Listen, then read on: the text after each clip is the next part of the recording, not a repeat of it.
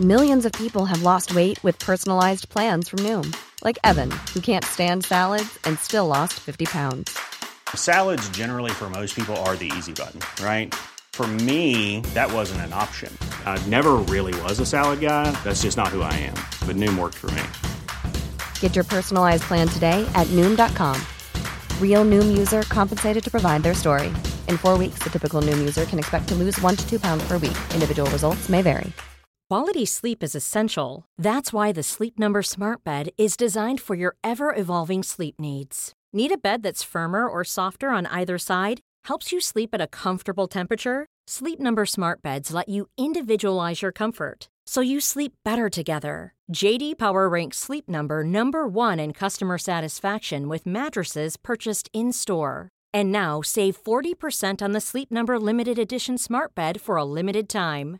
For JD Power 2023 award information, visit jdpower.com/awards. Only at Sleep Number stores or sleepnumber.com.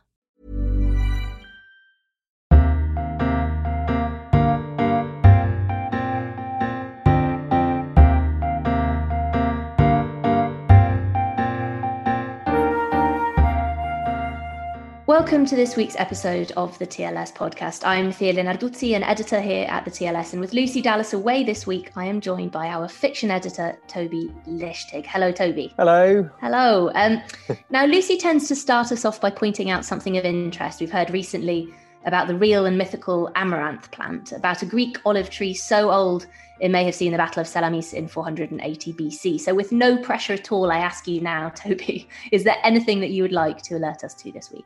I don't think I can compete with the olive tree in any way, in any meaningful way at all. Um, but in terms of my own sort of cultural dippings, I, I've, I've accidentally found myself immersed in the Second World War this week, um, which is not something I would normally necessarily do from a cultural perspective. But um, both in terms of film and the novel I'm currently reading, we're, we're, we're in the early 1940s. And uh, the film is extraordinary. It's called The Painted Bird, and it's by Václav Marhoul, who's a Czech film director. Um, it was out in film festivals last year, but I think it was only recently came on general release in the UK, and I think it's a fairly limited release anyway. And I'm not even sure he's able to go to cinemas at the moment. But it created quite a stir last year. I remember. Yeah. It did. The, the, story at the time, yeah. It did, and for reasons I will soon describe. I mean, uh, essentially, it's it's it's horrific in many ways, and there were walkouts, and the reasons were, I would imagine, because it is so grisly um, it's about a boy's episodic journey through a scarred and traumatized and incredibly violent Poland during the war. Um, it emerges that he's a, a, Jewish refugee. And it's a kind of a sort of phantasmagorical horror story with picaresque undertones. Um, it's about victimhood, herd mentality. It's not gratuitous. It's very beautifully shot and incredibly moving, but it is quite challenging. I'd hesitate to recommend it, but I also think it's extraordinary. So that's the film, and then slightly more uh, lightly, I'm reading Robert Harris's new novel V two. That is quite a, that's quite a shift. I would say. it's say quite a shift, and it's not something I'd normally choose. I was asked to review it by someone, um, and I quite like that when someone approaches you and says, "Hey, would you do this for us?" And I think, well, I wasn't ever going to pick that up myself, but with all due respect to Robert Harris, it's just not the sort of thing I normally read, but it's really good. I've been enjoying it very much. It's a you know it's a Second World War thriller about the V two missiles sent over by the Nazis from Holland, mostly into London and the southeast, which killed several thousand people, and the attempt by the British to thwart those rockets by uh, by way of finding out their starting location through the parabolic curve. Um, so you know they were very mobile. They, they they could be fired from forests and taken down very, very quickly after firing. I think it took about 20 minutes to sort of move the platforms away. And so by calculating the curve from a location in Holland, the, the British were able to roughly figure out where these missiles were being fired from. I won't give away the ending, although um, anyone who knows their history will know what happened. I remember a few years ago, the um, I think it was the British Museum published a book of bomb maps of London and it's you know hundreds of pages of them because there were a lot of bombs uh, and, you, and it sort of broke down uh, where, exactly where they fell, uh, you know, overlaying the maps. Uh, and it specified whether they were V1 or V2. And then ever since, you would sort of, I remember then walking around the streets that I had walked through, you know, thoughtlessly and recognizing the sites where those bombs had fallen. and saying, oh, yes, that's why that building is there. That's why that looks different. And it just completely changes your relationship with the place. It's so interesting, isn't it? And actually, one of the one of the descriptions by Robert Harris in, V two is of an attack in Holborn, and I cycled past that location after reading that, and yeah, it's exactly as you say, you you, you start to look at the city differently. And this is, you know, London, like many cities, a city of, of holes and palimpsests and and um, you know endless stories. So so yeah, it's um uh, it's, it's, it's a book that helps us to, to think about it in that way as well. It's not too far a leap, I think, from uh, certainly the kind of the dread and the darkness of your first offering there, the painted bird, to your fiction pages this week. The very somber, or not somber. There's a very there's a lot of dread and angst going on. I, I wonder if you're all right, Toby, but um, you're going to be talking us through those later. I'm fine. I think I'm fine. Yeah, there is. I, I, try to theme my fiction pages a bit without, you know, without trying to be too naff about it. But I do. I like it when the pieces speak to each other. And I, my theme for this week is near future dread. so yeah i look forward to talking uh, to talking about that later on and we have don delillo john lanchester matthew baker and the debut novel from Charlie Kaufman, the filmmaker. Yeah, Charlie Kaufman's debut novel, which is it's, it's, it's quite a big tome. It's over 700 pages, and um, yeah, they're all they're all dealing with. I mean, obviously DeLillo is famous for his outbursts of paranoia, but they're all paranoid in different ways, uh, and about uh, our inability to control our lives. So yeah, it's, it's a good spread. Well, uh, that comes later because first this week we would like to talk about Artemisia Gentileschi, the Italian Baroque master who is the subject of a major exhibition at the National Gallery in London. This glittering exhibition of her work isn't just the first of its kind in Britain, our reviewer Elizabeth Lowry points out, but the first major show the gallery has ever devoted to a woman history painter. We will be discussing rape in art and written testimony in some detail. So please do skip this half of the show if it doesn't sound like something you want to listen to. Otherwise, Elizabeth Lowry joins us on the line now to tell us more. Hello, Elizabeth. Hi, Thea. Hello. Well, um, your review starts logically enough, but also forcefully, you know, with, with the first painting that the viewer encounters at the exhibition, Susanna and the Elders, which was painted in 1610. Can you describe what we see in this painting? What you see immediately is a naked young woman who is surprised at her outdoor bath, and she's trying frantically to get away from two men who have been spying on her from behind a stone wall, and now they're bearing down on her from above and they're demanding sex. And the man on the left has come so close that his hand could easily fasten around her neck. And the one on the right is telling her to be quiet by placing a forefinger to his lips. And what's really um, quite unnerving is that this finger dabbles suggestively in the fringes of his moustache, which curl about it exactly like pubic hair. And if you see this picture in the flesh, as it were, you can see how carefully Artemisia has delineated each hair. So it's really quite a, an unnerving picture to see at the beginning of an exhibition. The theme, the biblical story, it, this was quite a common one among artists of the period, but what sets Artemisia's telling apart here? What sets it apart really is her female perspective on the scene. Usually, artists treating the story of Susanna, um, a virtuous young woman who is being spied on by two pillars of the community, when, when artists treat this theme, they tend to represent her either as oblivious to the fact that she has two peeping toms looking at her, or in some way perhaps a temptress. But Artemisia, who is only a young woman when she paints this, she's only 17, really depicts Susanna's discomfort at being looked at, at being surprised in this way, and her revulsion and her enormous distress as well. So she brings a tremendous psychological realism to this picture, which her male contemporaries arguably did not. And I mean, you you write you make the point in in your piece that there is there is no point in trying to separate the work and the life in Artemisia's case uh, this is the painful proof, really, this painting here. It was, in a sense, a, a kind of premonition. It was a premonition. Um, I mean, the story gets quite ugly, really, soon after she paints this picture. She completes it in 1610 when she is only 17 years old. And some months later, she was. She was raped by a uh, an acquaintance, a collaborator, an associate of her father's, called Agostino Tassi, who was egged on by um, another friend of theirs, um, a minor papal official of all things named Cosimo Quorli. And uh, Tassi had been in the habit of dropping in on, on Artemisia, who was just a teenager after all, uninvited. One day he found her painting alone while her father was out, and she describes what happens next in a sensational trial which ensued sometime later. But uh, he hurled her palette and her brushes across the room and he raped her. So, this is the sensational fact, really, which we, I think, can't ignore about her life when we look at the work because to some extent i think her life is in the work. The trial you you mentioned it there. I mean it's it's an astounding thing in itself. I mean, the ordeal of it and the process and the kind of the, the sense of, of herself that we get in it, the kind of the strength of her character. Yes, absolutely. What's really unusual about this exhibition is that the curators have asked for and have secured the loan of the trial testimony, which is in the state archives in Rome um, and is normally kept there. It's a 400 page testimony. The trial went on for seven months and um, it was initiated by Orazio, by Artemisia's father, who took Tassi to court some nine months after the rape to restore his daughter's honor. At first, it seemed that Tassi would marry Artemisia after the rape, but it soon transpired that he wasn't going to do that. In fact, it emerged during the trial that he already had a wife.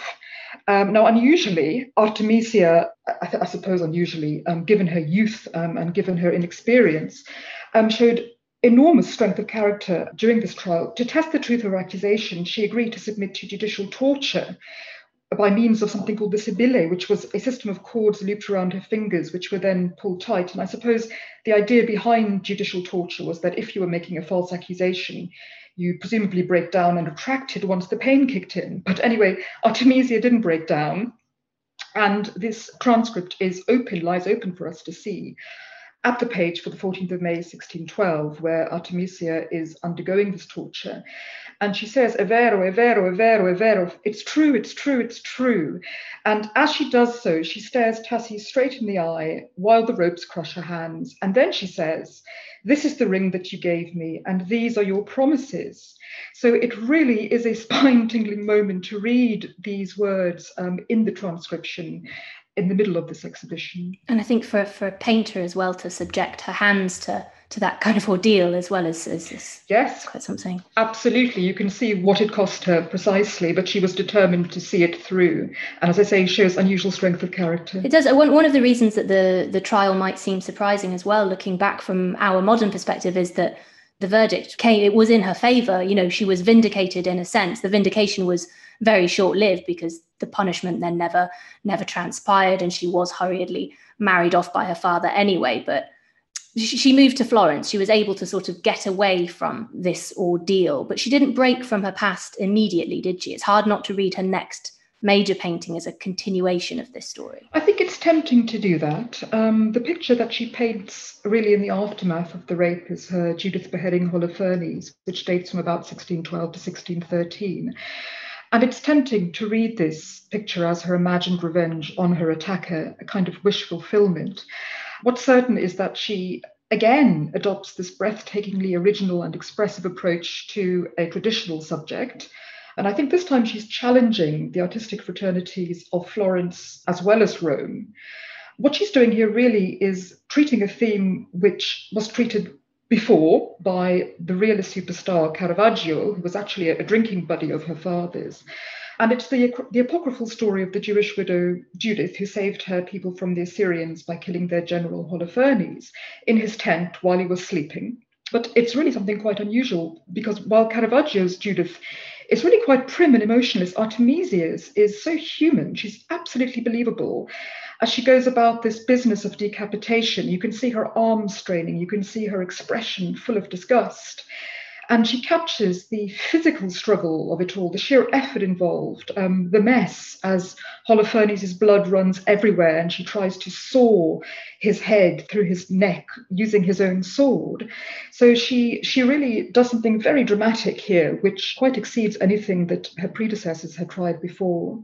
And I think it is tempting, uh, perhaps, to see her, her own experience of physical attack being imported into the way that she handles this picture. Elizabeth, would, would these paintings have been deemed quite shocking in their day? I mean, was there a shock value to them? Yes, absolutely. And I think, I mean, the thing about Caravaggio was that he was, you know, really sort of the bad boy of the Baroque. He deliberately tried to import as much drama as possible into an already dramatic genre, if you like, in, in his history paintings. And what Artemisia does is she turns up the volume on Caravaggio. She sort of out Caravaggios Caravaggio. She tries to shock. She tries to shock through her realism, through the theatricality of what she does. And this picture really is a masterpiece of Baroque theatricality, especially the second version. She did another version a year later um, for the Medici, where she actually introduces explosive jets of blood. And here she's drawing on Galileo's discovery of the parabolic law of projectiles in the way that she paints Holofernes' blood jetting onto Judith's bodice. And the pictures were regarded as quite shocking and horrific. In fact, in the 18th century, the, the Grand Duchess Maria Luisa relegated the second picture to a dark staircase because it was just too horrifying to contemplate. So, yes, they were shocking. And was this painting or was this theme of Judith and Holofernes, was this what made her famous? Because she was extraordinarily famous in her time. She was famous for painting the femme forte, the heroic woman, the empowered woman, became something of a speciality of hers. She treated the theme of Judith and Holofernes at least four times in the course of her career but she also treated other strong women, Cleopatra, Lucrezia, St. Catherine of Alexandria. So she was she was known for painting strong women who suffered much. Was it unusual that she put herself into those paintings? I mean, she she created a physical resemblance. I'm wondering about, you know, this matter of the life and the work merging this didn't seem to be something that she shied away from. It was something that she willed herself. She didn't shy away from self promotion. Um, you must remember also one of the things that she took from Caravaggio was the habit of painting directly from a living model, which is, of course, what gives these pictures their extraordinary immediacy. And she often used herself as a model because it was cheaper. But she was also very adept at marketing herself and her own image. And I think she was aware of the fact that she was unusually attractive and that the fact that she was importing her own face and body into historical or biblical scenes gave them a certain charge. So it was a deliberate publicity ploy, if you like, as well as sort of an artistic habit of hers. And when she moved to Florence and sort of started to put the past behind her in a sense, she, she did kind of succeed in building a fulfilling new life for herself there, didn't she? Yes, she did. Um, I mean, this was really the beginning of her professional independence, her freedom from her father, and she achieved immense fame. She was the sort of rock star of her of her day. She learned to read and write in Florence for the first time. She'd been illiterate until she got there. She was an autodidact and she cultivated her Medici contacts. She became the first woman to join the Accademia dell'Arte del Disegno in its 50 year history in 1616. She became friends with Michelangelo's great nephew. She befriended Galileo Galilei, the astronomer. So it really was the beginning of a new life for her in many, many ways. She found fulfillment, I think, as well in a an enduring relationship that she was she having been married off by her father after the trial and i think that was not a very uh, successful union unsurprisingly she did then manage to find a happier union with someone and that seems to have lasted for much of the rest of her life yes she did um, she was married the day after the trial ended to a minor artist um, called pier antonio stiattesi and it was really a marriage of convenience. They had five children together, of whom in the end only one survived. And in around 1618, Artemisia began an affair with a very well connected Florentine called Francesco Maria Maringhi, which was an enduring relationship and continued even after she and her husband relocated to Rome in 1620. And in fact, we are given access to um, the detail of this relationship, if you like, in the exhibition because um, in 2011 a cache of letters sent by Artemisia to uh, uh, was discovered and they're on display as well. And what's fascinating about them is the fact that um, you really get a sense of Artemisia's powerful personality in spite of the grammatical mistakes she makes in her phonetic spelling, being a self taught writer and reader. And she writes very, very passionately um, about all sorts of things in her daily life. This is after she returns to Rome in 1620, the, the, the, need to get her things sent on from Florence, the death of her son, which devastates her, and also her sexual yearning for Maringhi. So they're very revealing letters, and they really give us a sense of the living woman. You've got these letters that you say were just discovered about 10 years ago, and then there's also a, a painting that you mentioned in your piece that was discovered, I think, five or six years ago. And um, I'm just very interested in the, in the, whole rehabilitation of Artemisia because I think she really fell out of public consciousness um, after her, you know, after her death, didn't she? And I just I wondered sort of if you could tell us a little bit about how how she managed to sort of re-emerge. I think it's partly a function of changing fashions. I think our interest in Artemisia now reflects a wider interest in the century that also gave us Caravaggio and Velasquez, for example. And we're beginning to get a much more textured history of the period. Um, she was rediscovered by the first generation of feminist art historians in the 1970s, and she was immediately recognized as a woman who triumphed in an era and a discipline that had been dominated by men. So I think we're gradually beginning to reincorporate her story and indeed the stories of other women painters of the era into uh, the way that we tell the story of art in the 17th century. And it, it, seems like she was very much accepted. I mean, she became one of the most famous painters and she was feted by collectors. I mean, did, did she meet with much resistance? Um, or was she just, was she fairly easily accepted as someone, someone apart, as you say? I think she was accepted. Um, interestingly enough, she was she was very very good at cultivating her contact. She must have been immensely charming. I think there was debate at the time about a woman's role, obviously in you know in in in the artistic sphere. I think one of the reasons why she perhaps didn't pose a threat to the male um, fraternities, the, the artistic fraternities, was that she didn't do fresco. So she was never up on a scaffold, you know, competing for those large public commissions. Um, and that perhaps also helped ease her way. But she was surprisingly, I think, well accepted by the male fraternities of, of her day. They're all such big hitters, for want of a better term. You know, they're also, her paintings are also strong and, as you say, full of drama and, and power how is it to see them all together in you know a relatively small space i suppose does does any in particular stand out it must be a, a, quite an overwhelming experience. It's absolutely overwhelming. I think the colours have to be seen um, in real life to be appreciated. The one that really stands out for me is her Mary Magdalene in Ecstasy, which dates from 1620 to 1625, which was again sensationally rediscovered in 2014. This is a life size picture of Mary Magdalene, and it's incredibly modern, incredibly immediate in the way that it's framed. It looks just like um, a photograph in some ways. She's pushed right up to the frontal picture plane. She's in a sort of mystical, erotic swoon. Her chemise is slipping from her shoulder. It's very, very intimate. And unusually, Artemisia doesn't portray the Magdalene with any of the saint's usual identifying attributes. She doesn't have a crucifix. She doesn't have a skull or an ointment jar. So, and there's also barely a background to the picture. If you look really carefully, you can see there's a sort of rocky setting with foliage, but it's barely perceptible. And it's so immediate, it's so in your face, if you like, that it, it really takes your breath away.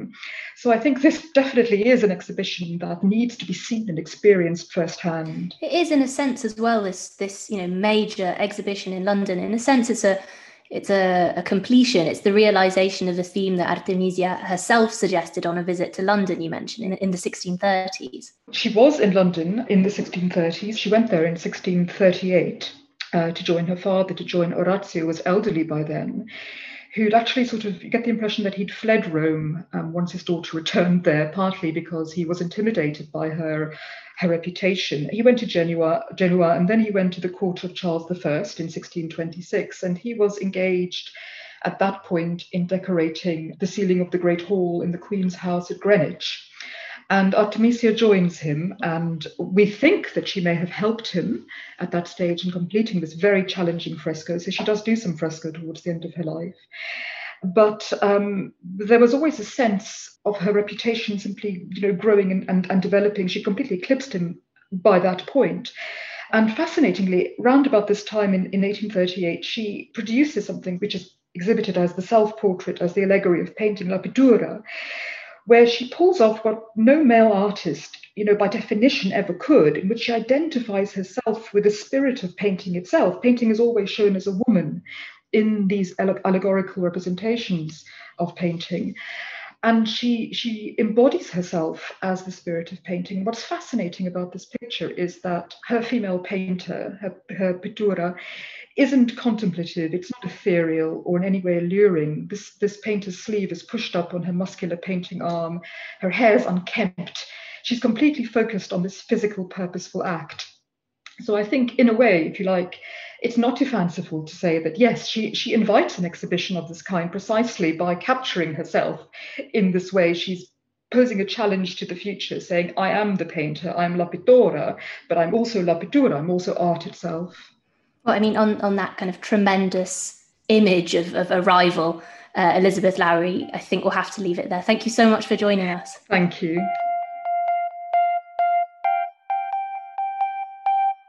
Still to come on the show, we'll look at some of the latest fiction with Toby Lichtig, including new novels by Don DeLillo, short stories by John Lanchester, and the debut novel by the Oscar winning screenwriter and filmmaker Charlie Kaufman, the dizzying 700 page Antkind. And if you've enjoyed what we've discussed so far this week, may I just say that it is but a morsel of what you would find in an issue of the TLS itself. If you think you might like to subscribe, please go to the-tls.co.uk for details on how.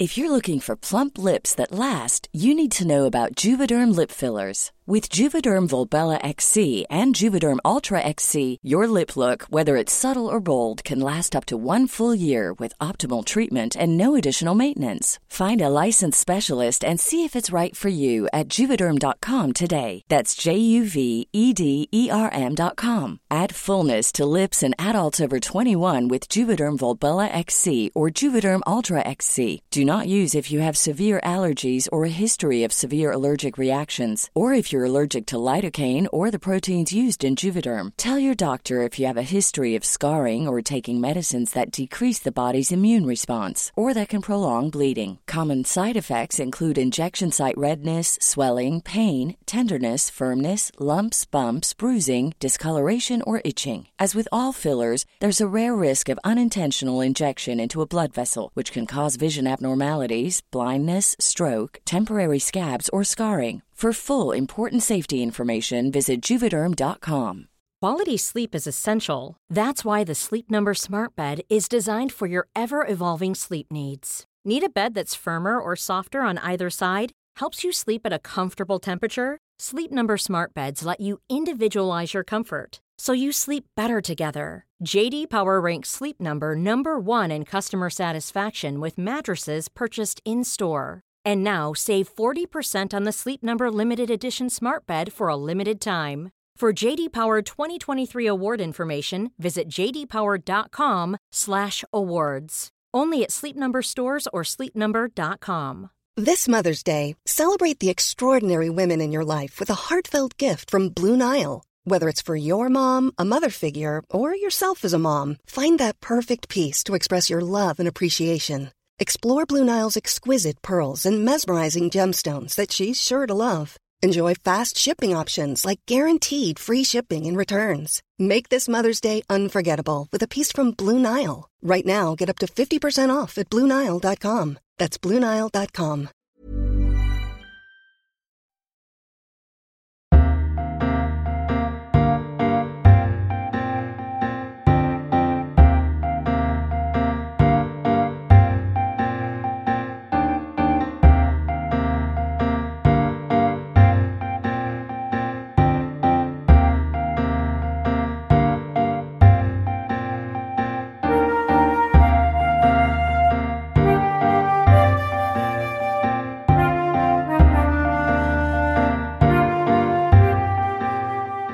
Welcome back to the TLS podcast. Toby Lichtig, we need, I think, to talk about the Hatchet job.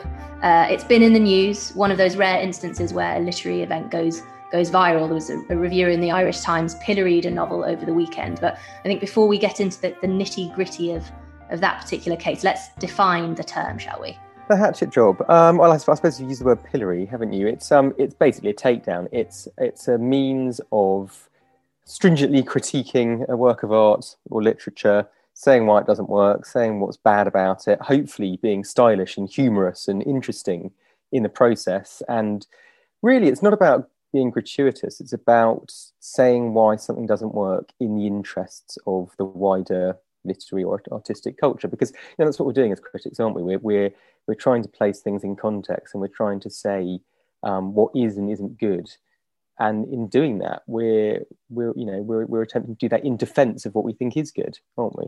And and, and there, there is you know it, it is an art in its own right. There used to be a prize. Uh, of course there was a prize. There's always a prize. But there was a prize for the best hatchet job. Um, and you know one or two of our critics were presumably nominated for that. Yeah it, it was it was it was run by the omnivore wasn't it? And it ran it only ran for three years i think uh, maybe sort of six seven eight years ago um, it, was, it was an odd prize in that the, the actual the winner got a year's supply of potted shrimp not quite sure how that happened. I mean, that's a lot of that's a lot of potted shrimp. Now that you now that you a lot of potted. Yeah, it doesn't specify whether you sort of you can call it in for every meal or is it every week. I don't know. I'm not sure how much potted shrimp one can eat. I, am a big fan actually, as it happens. Um, I was quite pro this prize. It got a lot of sort of disappointed comments. I think people thought there was something sort of peculiarly British and snarky about having you know having a prize celebrating being mean about things, but actually, I thought it, it was a good prize because it's, as you said, it celebrated good and stylish criticism. Um, and all the shortlistees and winners were excellent critics, and their pieces were important, you know, important piece of criticism in terms of TLS's own, um, you know, uh, writers. I think there was only one who made it onto the shortlist in those three years, and it was frederic Raphael for his piece on John le Carre's A Delicate Truth um, which was a fantastic bit of criticism. You know, he didn't like the book. he, he, he didn't hate John le Carre. He actually just thought the book itself did a disservice to le Carre's earlier work. Yeah, and he disliked it very, very well. He did a very good job of disliking it. Exactly, he did an extremely good job of disliking it. He was very entertaining. It was entertaining to the reader, but not just because he was being mean. He really deconstructed the things that didn't work. And I think it really is. It's, it's difficult to do that. It's difficult to do it well. It's easy yeah. to be mean about something not well. And yeah. actually, that's one of the disappointing things about this piece that suddenly got so much airtime. And you know, was, there's even a question of whether we should be discussing it now because it's probably got enough mileage. But I think it's it is important to discuss it because of the things it failed to do. And this is it's a, it was a review by Barry Pierce in the Irish Times of Dolly Alderton's Ghosts. And without wishing to launch a hatchet job on a hatchet job, it was rubbish. it was really, it wasn't funny, it wasn't stylish. It told us nothing about the book itself. I mean, this is one of the things. It was, it was very much about the reviewer. I think the words "I," "me," and "my" appeared on almost every sentence. Um, it didn't attempt to engage with what Alderton was trying to do, whatever that was. And you know, it's fair enough that he hated the book, um, but we didn't really learn why. He just tried to piece together a series of not very funny wisecracks and kind of moans about how difficult it is being a literary reviewer. And inevitably, you know, it went, well, not inevitably, you never quite know what's going to go viral on Twitter, but perhaps inevitably it, it, it went viral on Twitter and people either loved it and thought it was, you know, terribly clever because he'd been so mean.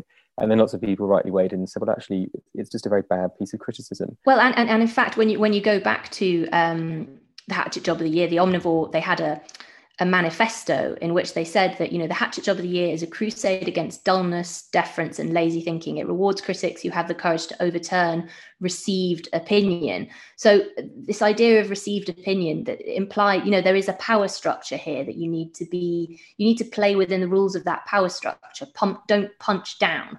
Absolutely. And i think i think to a certain extent he was punching down because although i mean it was a debut novel, so that's definitely punching down. I mean, Dolly Alderton is uh, reasonably well known as a journalist, and I think he sort of felt because she was already a bit famous and had a few famous, you know, mates endorsing her book, and I think someone had compared, compared to Nora Ephron, which he used as a kind of tool to beat her with. But it's not Dolly Alderton's fault that someone had compared to Nora Ephron, and I think you're absolutely right. I think a good hatchet job should, you know, good hatchet should be taken to to already established authors, artists, etc., etc., whose latest work is not able to measure up to their previous work. That's what you're criticizing, isn't it? And that's the context in which you should be doing it.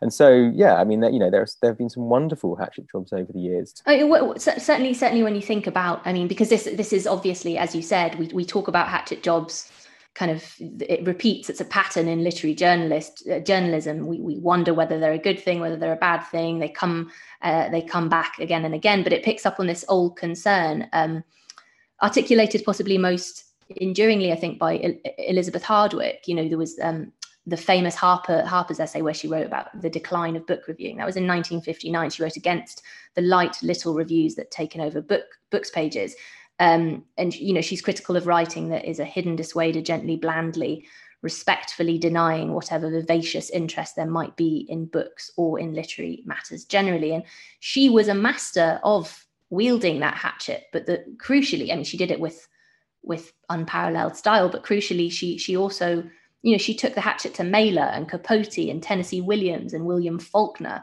and she held them to account for not being up to par. She was doing them a service. yeah, not being not being up to their par. That's Yeah. the thing. Exactly, she was doing them a service. I don't know if they were all, all of them always thought that, but no, It she wasn't. And, and she was doing literature a service. And you're absolutely right. You know, it's that you know that was from the late fifties. That piece. Um, it, it could be published today and stand in exactly the same way. I mean, everything she says could could stand for today. And also, you know, critics were talking about this in the 18th century. you know, the mutual mutual endorsements and commendations and all the rest of it. So it's a perennial question.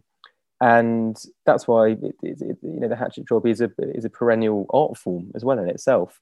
So yeah, I, I lament the end of that prize, and I also lament the fact that this particular hatchet job has received such uh, you know such airtime. I think there's a Daily Mail piece about it only yesterday. You know, huge huge page saying this has caused uproar, but it didn't really seem to engage in the reasons why it's caused uproar. Seems so unlike them. Anyway, um, Toby, turning turning to this week's fiction pages, there are no hatchet jobs, um, but there's plenty plenty to talk about. So, um, should we start with Don DeLillo um, because that's obviously a, a major new novel, uh, Silence. Let's start with Don DeLillo. Yeah, well, it's it's, it's funny. It's it is it's both a major new novel and a minor new story because um, it's essentially it's a short, it's a short, uh, short story. Um, it's about fifteen thousand words long, um, and it feels it has the texture of a short story more than even a novella. It's, it's it is quite slight, um, and in fact, uh, J. Michael Lennon refers at the end to um, at the end of his piece to a bit of advice that Chekhov once gave Ivan, Bunin, uh, Ivan Bunin about the short story. He said, "It seems to me you have to cut off both the beginning and the end. We writers do most of our lying in those spaces. You must write shorter to make it as short as possible." And I think that's very much what DeLillo has done with this. I mean, you're sort of plunged into this story and then kind of whipped out of it um, without much of a sense of context. And it's very destabilizing in a very kind of DeLillo esque way. I'll, I'll, briefly give you a précis of the story. It basically features this uh, event event uh, that reminds me a bit of the you know other famous De- DeLillo events the airborne toxic event from white noise for example but it's an event that has caused a massive power crash a disruption uh, and this causes a minor plane crash it, it causes a sort of an electricity surge which takes down TVs and computers and all the rest of it. And these two characters who s- suffer the plane crash, it's very minor, like I say, they will survive it, end up kind of walking from the, the, the scene of the crash and they get their heads bandaged up and they end up wandering across town in New York to their friends who are watching the Super Bowl. It's all set in a couple of years' time, it's set in 2022. And they basically hang out with their friends and discuss football and philosophy, and that's sort of it. um, but it's it's clever and it's its mood is, I suppose, the most enduring thing. I suppose that the nod to Chekhov there in the review works both in terms of the short story, but also it, it, this book sounds almost like a play. It sounds like a kind of a setup for a play because they're all in one room, aren't they? Except for the kind of the, the breakaway to the to the plane crash, and then the, it sort of seems to be structured around solilo- soliloquies where each character will have a spotlight shone on them while they muse about, you know, poetry or a particular museum or, or artwork. Exactly. Um, Lennon calls these anti-dread or an- anti-angst measures. So one, one of the characters kind of tries to calm himself, tries to becalm himself with the language of football comment- commentators. You know, this sort of ritualistic. Um, it's referred to by DeLillo as a plain song, monophonic, a ritualistic voice. And then another character's who, and this is a very DeLillo-esque sort of conceit. He's a physicist and he just blurts passages from Einstein's manuscript on the special theory of relativity. And again, it's this sort of sense of trying to impose order and understanding on this disordered world, and it calms him. But of course, ultimately, no one can really be calmed. And that's a yeah, that's that's classic DeLillo territory. I actually I, I have read this. I didn't I didn't love it as much as J. Michael Lennon did. I found it a bit sketchy of character and a bit. Uh, I think the the alienation worked at the level of narrative as well as theme for me. Um, it's certainly not comparable to some of DeLillo's more major works like Underworld and White Noise. But it, you know, the, the value of a good review I actually, you know, having read the book and commissioned this review, and then read the review and edited it and thought about it, you know, he did. He does. The, the critic does really bring new things to it, and he he loves it, and he makes quite a persuasive case for why we should love it, and he definitely made me think about the book in a different way. Um, so yeah, there you go. The value of good criticism. Yeah, I mean, I wonder if um, I'm just going to harp on about my theory now, but I wonder if he if he did in fact write it as a play originally because it was it was announced that it was coming only in June, so it hasn't really been much of a build up to what would be you know a, a major event in the publishing world. But so I wonder if if it was a sort of a last minute revision where he where it became apparent that a play wasn't going to happen because of lockdown and uh, well so obvious reasons. I wonder whether they just switched it because he works across both mediums. He, he he has written plays, so he has written plays. That's a really interesting idea, and I hadn't I hadn't actually thought about that at all. I mean, you're right. It did, it sort of appeared out of the ether, a bit like a classic DeLillo event in his. It just suddenly, you know, suddenly a press release arrived a few weeks ago saying, "Hey, there's a new book out." And yes, I suppose it does have that kind of dramatic, um, sort of hermetic feel. Um, and I do wonder whether you know anyone writing a play you know, in January February, suddenly realizing what was happening to theatre, thought, well, we could turn this into a we could turn this into prose instead. It's yeah, it's entirely possible. I'd love, yeah, it'll be interesting to, to see. I'm sure we'll learn yeah. in the fullness of time whether it was originally approached in that way, but it would make sense, absolutely. I wonder whether um, some kind of similar media switching of, of, of media happened with Charlie Kaufman's offering because we know him better for his films. Of course, this is his this is his debut as as a as a prose writer uh, for, for, for a novel.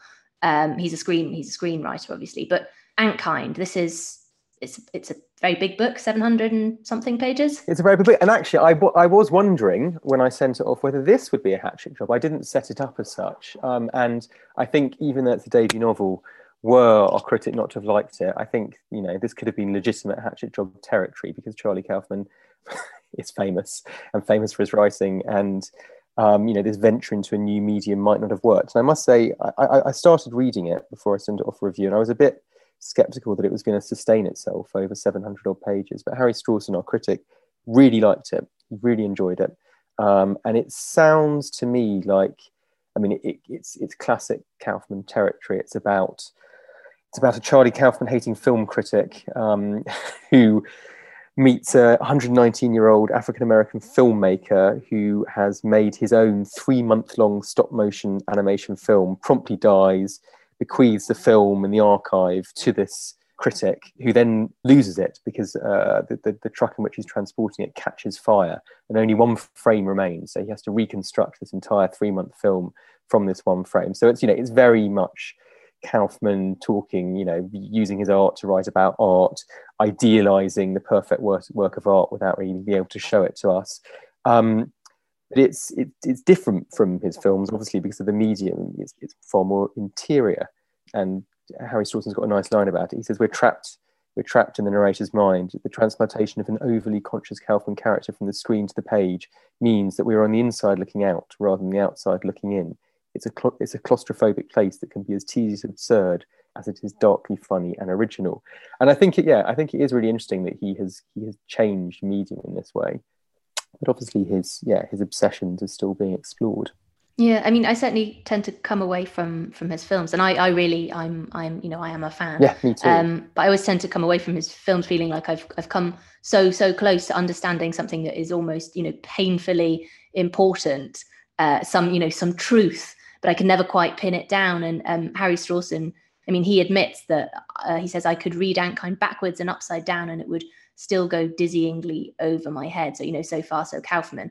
Um, but he does distill a kind of lesson in it, doesn't it? It's quite he, he's quite funny towards the end. He does, and I think, but I think that idea of not never quite understanding, I don't think it's a cop out. I think it's about the necessity of artistic failure, isn't it? So I think you know he's really interested that in that idea of the perfect work work of art um, that can never really be grasped at. And I, think there's something interesting about the idea that he, you know, in his films, he often has writers who are trying to pursue this. And of course, you can't ever see, you know, their their written artifacts because you're dealing with a film medium. And in this, he's he's trying to kind of show us the perfect film, but he's doing it in words. So he's kind of hiding with one, you know, he's looking at one medium but hiding behind another in order to do this. Um, but the book's also very funny, as you would expect from Kaufman. I mean, he's an he's an absurdist, and you know he he never takes himself too seriously. So yeah, I think this sounds like a, a really a really interesting extension of his of his oeuvre. I think I mean I think it's also worth emphasising. Um, how nicely these pieces fit together across um, you know two or three pages. The title of the next book under review, a collection of short stories by John Lanchester. Uh, it's called Reality and Other Stories. I mean, it could have offered a title for this very spread. I'm very glad you spotted that, um, and I'm very glad you appreciate that. Yeah, no, as, as, as, I said earlier in the show, I, I do I like it when pieces speak together. And you know, we there, we, there of course there are always themes coming out of everything that people write and produce, and it's nice to allow those themes to kind of coalesce. And absolutely, uh, reality and other stories might be the headline for any of these pieces and any of these books. Um, this is a collection by John Lanchester. Uh, also steeped in near future dread. Um, uh, it's uh, alternates, as our critic Alison Kelly says, somewhere between the, the real, the hyper real, and the surreal. It's full of thought colonizing ghosts, zombies, and posthumous presences. And yeah, he I think he has fun, Lanchester, playing with with form and uh, and, and, and, and, with his speculative fictions. I mean, his last his last book, The Wall, was a, also a piece of speculative fiction set in a kind of Britain surrounded by rising seas and a wall's being built around the country to stop asylum seekers coming in. Here, um, for me, in, t- in terms of the way Alison Kelly describes it, the, the pick of the crop is a story called which of these would you like? Which he says is Orwellian in flavour, revolving around the baffled helplessness of a political prisoner condemned for unspecified crimes and granted only an illusion of control through a series of trivial choices. Um, that sounds great. Definitely sold it to me. Yeah, no, it sounds it sounds a lot like um, it sounds like the pit. The idea of that kind of futility of of building something for for or digging something for no clear purpose. Definitely, definitely there. There's yeah, there's definitely there are overtones in this whole spread of Kafka and of Borges as well, aren't there? Mm. Just uh, there's there's futility and absurdity. It seems almost as though um, also the publisher has twigged that Halloween is just around the corner, and they're offering they're offering us something for our very modern, teched up, uber capitalistic. Yeah, I, you know, I'd like to take credit for uh, you know for, for, for putting these spreads together. Really, all we're doing is uh, literary editors, aren't we? Is just responding to what's out there, and it's slightly unsurprising that these sorts of books are coming out at this sort of time. Um, but that's no bad thing. No. Um, and there's another collection of stories by Matthew Baker um, that sort yes. of rounds things off. Again, continuing many of the many of the themes of the previous books. There's a lot of death and paranoia everywhere.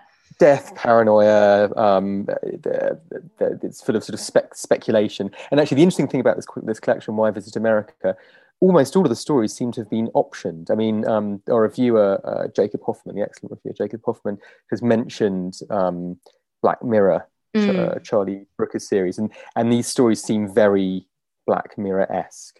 Um, and it's unsurprising that they've all been, well, pretty, I think pretty much all of them, certainly more, certainly more than half of them have been options. So we'll be, we'll be hearing more about Matthew Baker as, as uh, the years unfold because we're suddenly going to be seeing um, seeing his stories on our screens. Um, can I hear a cat purring on your lap, Toby? there, there, was a cat. She's now gone. She was quite cross with me um, about something or other, but there was food in her bowl, so I'm not quite sure uh, what it is. She's one of those cats who likes to be led to right. her bowl. Even if I see. Got, sometimes wakes me in the middle of the night, and then all I need to do is to show her up to her food I just had an image of you sitting there while talking to us about these sinister fear um, and dread things, just slowly stroking, stroking, the cat. Stroking the cat. yeah, I do do that sometimes. well, um, look, Toby, it's all very, it's all very um, dark and, and and worrying this week. What can we look forward to next? Well, week? really, um, more of the same. And I, you know, I am fine. I promise you. um, we've got a spread next week, three pieces looking at the fantastical, the grotesque, the gothic, and the downright weird. So this is less a spread on, you know, speculative near future dystopias and more just plain uh, grand guignol. I never quite know how to pronounce that, but oddness, uh, sort of more kind of fantasy. So there's a really wonderful piece by B.J. Silcox, the wonderful B.J. Silcox, on Susanna Clarke's new novel Piranesi. Susanna Clarke wrote a debut novel about 15 years ago called uh, Jonathan Strange and Mr. Norrell. It was a counter history of Regency era magicians. Um, and it's incredibly well. I think it was longlisted for the Booker and it, it won the Guardian First Book Award, or at least was shortlisted, but it, it did extremely well. It sold hundreds of thousands of copies, no mean feat for literary fiction. And then the author became ill and she's basically been housebound for about 15 years. And this is her follow up novel that people have been eagerly anticipating. Um, and it's much shorter than than her debut, um, but it sounds absolutely brilliant. Um, BJ, BJ does a fantastic job of explaining explaining how brilliant it is. I mean, I'll, I'll very very briefly give you the conceit. It's it's set in this house, and a house with a capital H that's that has an ocean running in it. Uh, seabirds nest in the rafters, water lilies bloom in the rain flooded depths, and there are two characters, uh, one who's called Piranesi, one who's called the other, and all that is known by Piranesi is that 15 people have existed in the history of the world, the history of his world. He doesn't know anything else, and he's an empiricist, and therefore he, he starts from these first principles. And it's, it's about his his journey and his relationship with this crazy house. Um, sounds brilliant. It sounds brilliant. It sounds. I mean, it sounds. It sounds. I mean, it sounds wonderful. Yeah, you know, it really does. It really does. And BJ loves it. Um, so that's something I will definitely be reading. And then there are two more pieces to look forward to, which I'll, I'll say very briefly. One's a, a, review by Keith Miller of a book by Alex Pheby called Mordew, which is another odd, picaresque tale um, set in a world full of underground passages and intriguing chambers. And then the other, which is the most bonkers of the lot, bonkers sounding of the lot, is uh, it's a piece by Houman Barekat. Uh, and it's of a book called Lake of Urine by the pseudonymous author Guillermo Stitch. I'm not even going to try to summarize it. Um, look at the review. It just sounds loads of fun and completely mad. Well, we have that to look forward to. Thank you. Thank you very much, Toby. My pleasure.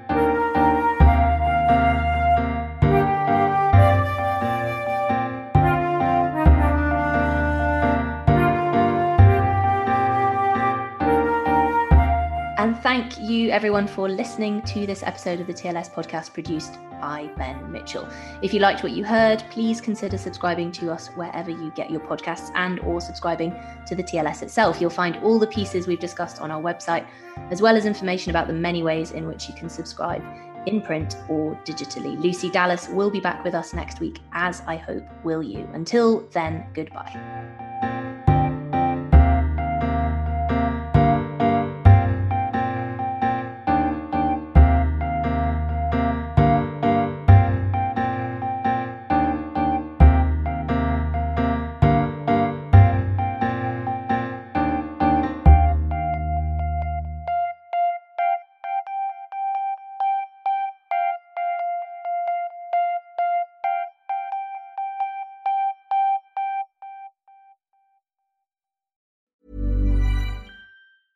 Normally, being a little extra might be a bit much, but not when it comes to healthcare. That's why United Healthcare's Health Protector Guard fixed indemnity insurance plans, underwritten by Golden Rule Insurance Company, supplement your primary plan so you manage out of pocket costs. Learn more at uhone.com. When you make decisions for your company, you look for the no brainers. And if you have a lot of mailing to do, stamps.com is the ultimate no brainer. It streamlines your processes to make your business more efficient, which makes you less busy. Mail checks, invoices, legal documents, and everything you need to keep your business running with Stamps.com.